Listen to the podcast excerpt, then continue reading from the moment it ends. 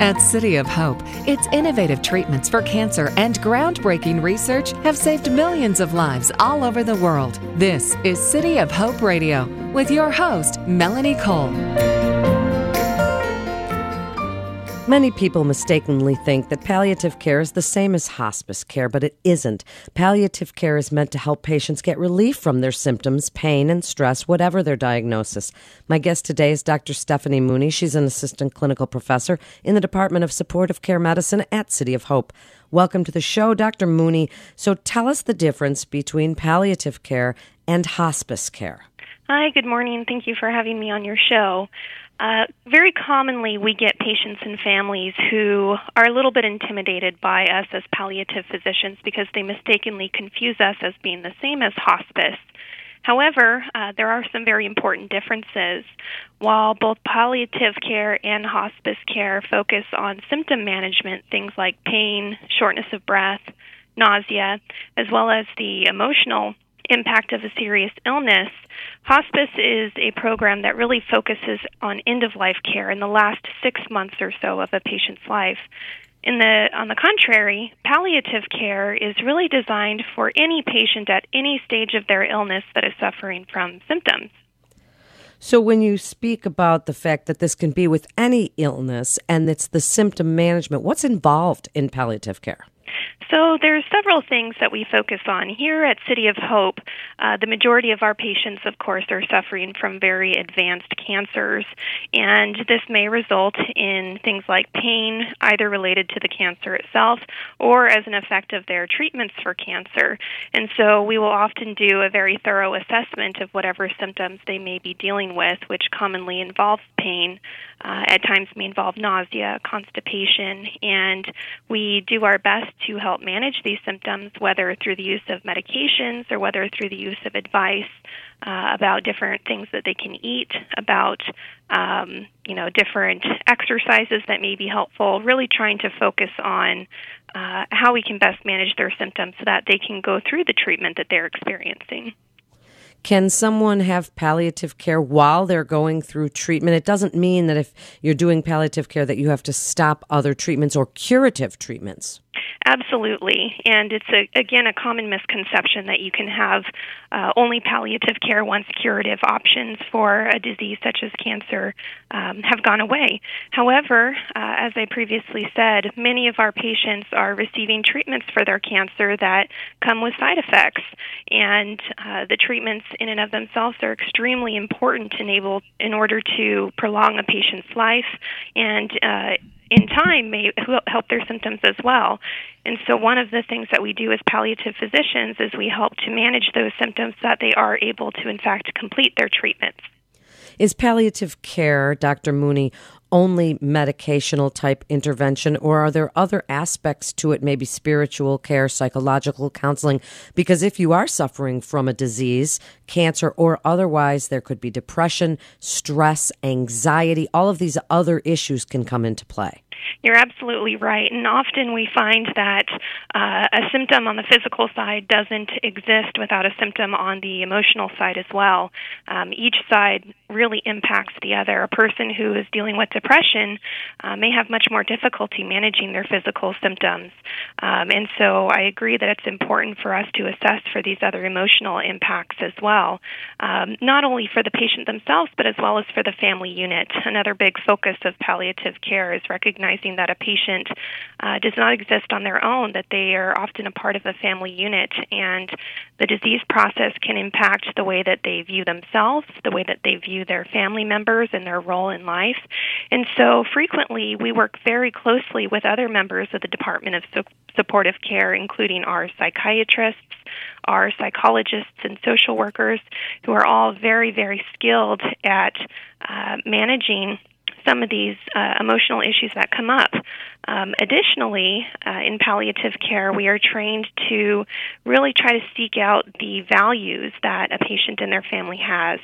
Um, oftentimes, we get caught up in just you know what's the next step in a patient's care, uh, but we attempt to take a step back and really look at the big picture, what matters in a person's life, and how can we how can we best recommend um, a path in their care that is most in line with their values. And who is a palliative care physician? Does that person work with your physician, or is your oncologist or physician that's helping you with your disease the person that would deal with the palliative care? So, palliative care can be done in a number of ways.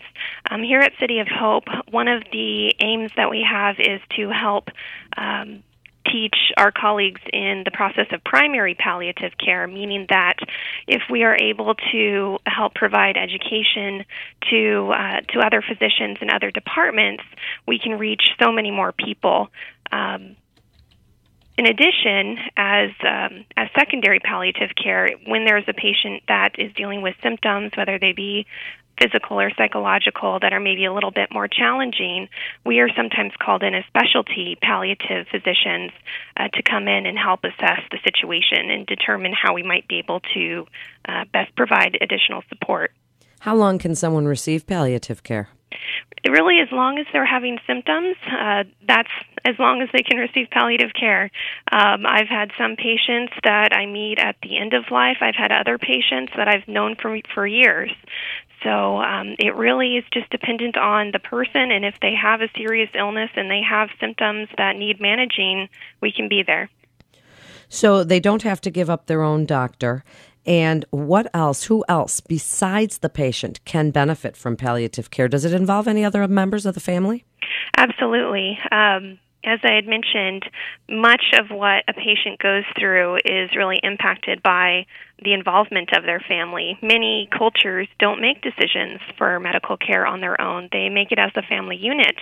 And so it's important that we involve uh, the, the main family members whenever we're having discussion about goals of care, or really even when we're discussing, you know, what are some ways that we can um, help a family to best understand what a patient is going through. Just the other day, I had a patient and his wife come in, and he's been suffering from some difficulty with appetite, which is unfortunately an expected part of his disease process. And so, um, what he's been struggling with is uh, working along with his wife, and they've always made a really good team. But at this point in time, there's been some uh, frustration around his wife providing him food that he feels uncomfortable of, of eating and her feeling like he's not trying and he feeling like he's she's pushing him.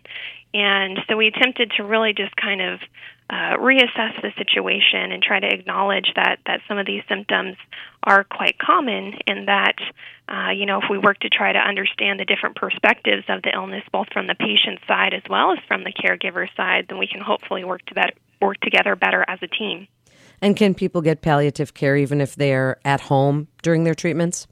They can. Uh, City of Hope uh, does not have a home palliative program here. However, uh, we do see patients on an outpatient basis uh, in our clinic.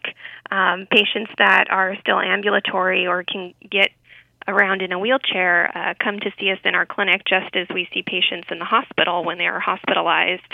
Um, when there are patients whose disease progress um, is significantly advanced and their decisions have shifted uh, away from curative treatment to more comfort oriented measures, uh, that's a point in time when we as palliative physicians may work together with the primary oncologist and the rest of the team to determine whether a home program may be um, in a patient's best interest based on their values, such as something like a hospice program or a home palliative program.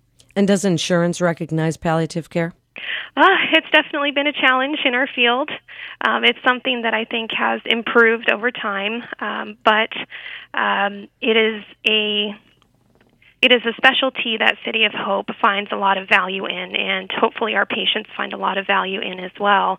So, in spite of the fact that it is somewhat challenging to get fully reimbursed for our time and our services, we believe that it's something that is so important that, that we find a way to make it happen in just the last few minutes, Dr. Mooney. And what great information and so important for people that have a disease to hear from you. Give your best advice about palliative care, really what they can expect from it for symptom management and why they should come to City of Hope for their care. Well, I would say, first of all, to keep an open mind. Um, we work together as a team with the oncologists, and our oncologists are really wonderful here, and they are going to seek out the best treatments possible to uh, to help a disease process. And in the meantime, keep an open mind. And if you are suffering from any symptoms, whether it be pain, whether it be depression or anxiety, um, reaching out to us or the primary oncology uh, oncology team reaching out to us, um, we can help guide the patient throughout their process from diagnosis through their treatment and hopefully through recovery and survivorship as well. Thank you so much for being with us today, Dr. Mooney. You're listening to City of Hope Radio, and for more information, you can go to cityofhope.org. That's cityofhope.org.